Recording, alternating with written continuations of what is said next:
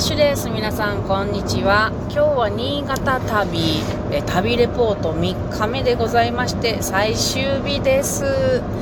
実は今もう午後の2時40分ぐらいなんですが今までね何回もねあの宿を出たところから収録をしてきていたんですけど3回ぐらい消えました。なんかねうまいこといかないですね。というわけで今もあのキロなんですけれども車に乗りながら夫さんの運転で横で私は話してこれでもうねあの終わりにしようと思います。さて振り返ってみますとですね宿を宿を出てすぐにある、え道の駅パレット新潟っていうとこやったかな。ちょっともう記憶がないんですけどもそこでねあのちょっと農産物などを見てたんですけれどもそこで見つけたねあのミルク羊羹っていうなんかなんじゃいこりゃってものを発見してそれを食べました。要するに牛乳寒天なんですけどこれすごく美味しかったですね。あの施設の芝生の広場などを眺めながら美味しい冷たいものをいただきました。でその後、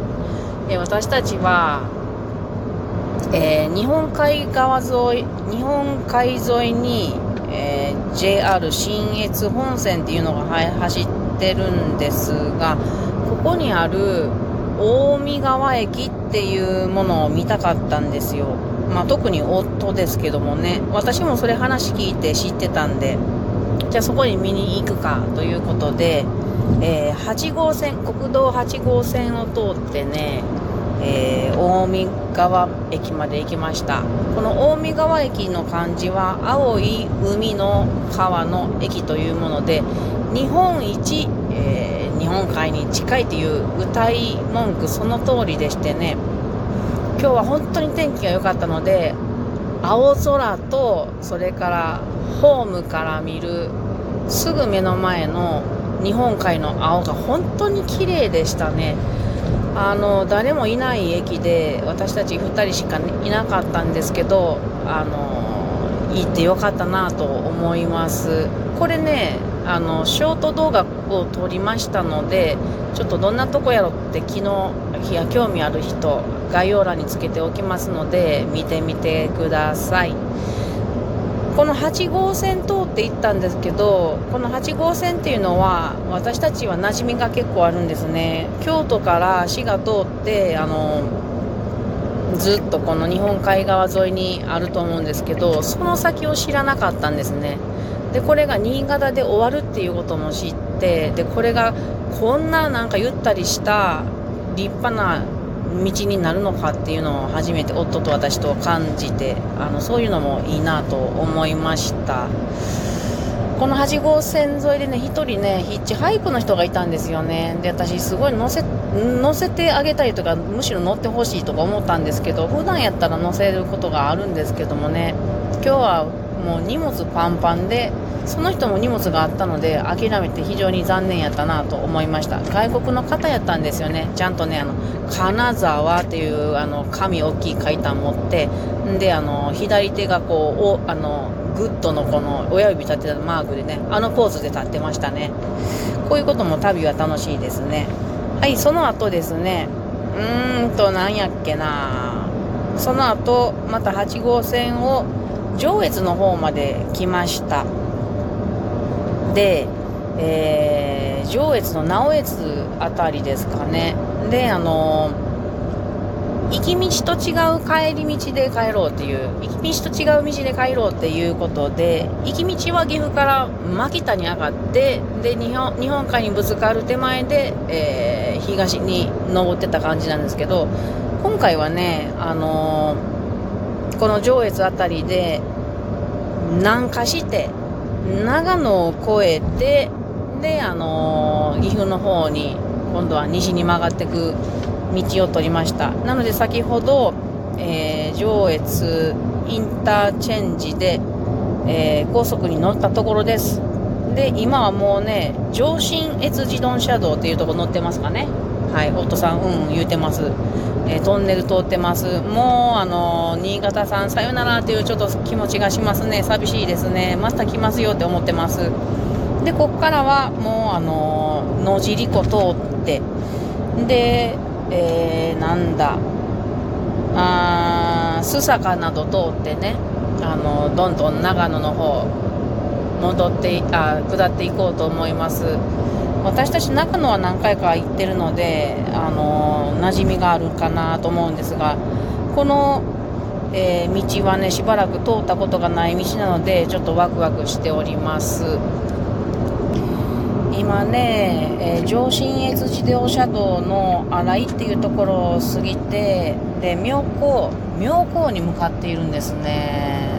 これね両端あの両側景色がとってもゆったりとした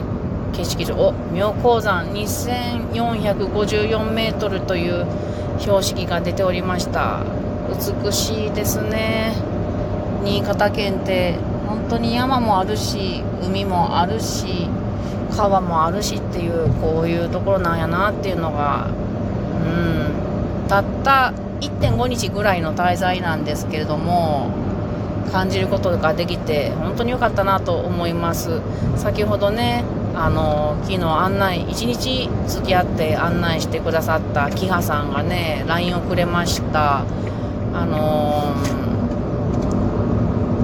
ー、なんかもう感謝しきれないなと思ってるんですけどもキハさんもなんかね楽し楽しかったよみたいなあのこと LINE をくださいましたので私はもう返事にね今日食べたそのミルク羊羹の写真とですねあと桃江ちゃんっていうあれ桃江ちゃんの話したかな？桃江ちゃんっていうアイスクリームを食べたんですよ。話してて話してたらごめんなさい。私何回も話して消してるからわからんないけどあの新潟のねえー、評価ですね。桃江ちゃん。あと桃太郎っていうアイスクリームもあるって教えてもらったんやけど私この桃江ちゃんさっき食べてめちゃくちゃ美味しかったんですね。その写真を送りました。今日はこういう過ごし方をしましたということを話しました。さて私たちはこの、えー、上信越自動車道を通っていってですね妙高高原もこの先通るんですね。でずっと行きまして長野を越えたもうちょっと先で長野自動車道を入って千曲高原の横を通っていきますね。面白そうですね。この先長いですよ。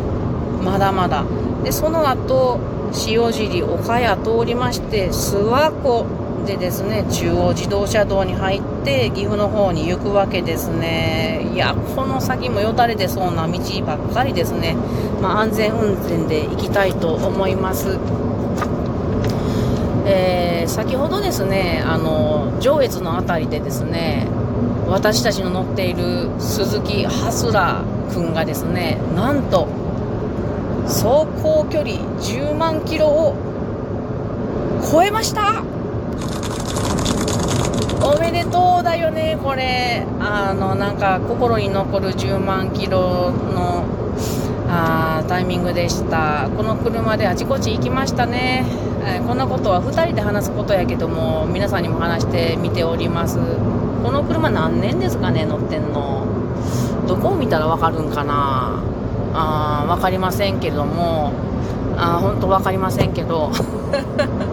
長いこと乗っております。豊橋の時に買ったんですねこの車。で豊橋も一緒に行ったしその後は和歌山行ったでしょ。でその後はあじゃあ豊橋で名古屋ですね。で和歌山行って浜松行って岐阜ですね。まあすっかり家族の一員ですよ。私はこの中からあの駐車場の片隅にいてっていうあの歌の練習も配信してたりします。本当にもう大好きなハスラーくんです。もうちょっと頑張ってもらいたいですね。目指せ20キロいかがでしょうか？夫さん、うんうん言ってますね。まあ20キロ行く前になんかこう扉が壊れてきたりすると思うんですけどもね、まあ、そんなこと話しながら、今、妙高高原まで11キロのところに来ております。さて、この先、旅は続くんですけれども、これであの一時停止にして、えー、またお届けしたいとか思うんですけどそうすると消えてしまうと思うんです残念ながらなので皆さんにはここで新潟旅はレポートは終わりにしようと思います。あとは想像であのお楽しみください。ということで3日間、えー、新潟旅レポートお付き合いありがとうございました。おっとちょっと雲が暗くなってきてどんよりしてきましたね。この山越えどんな風になるんでしょうか。この先安全運転で行こうと思います。最後にもう一度えっ、ー、と近江川駅の動画よかったら見てください。それでは皆さんまたね。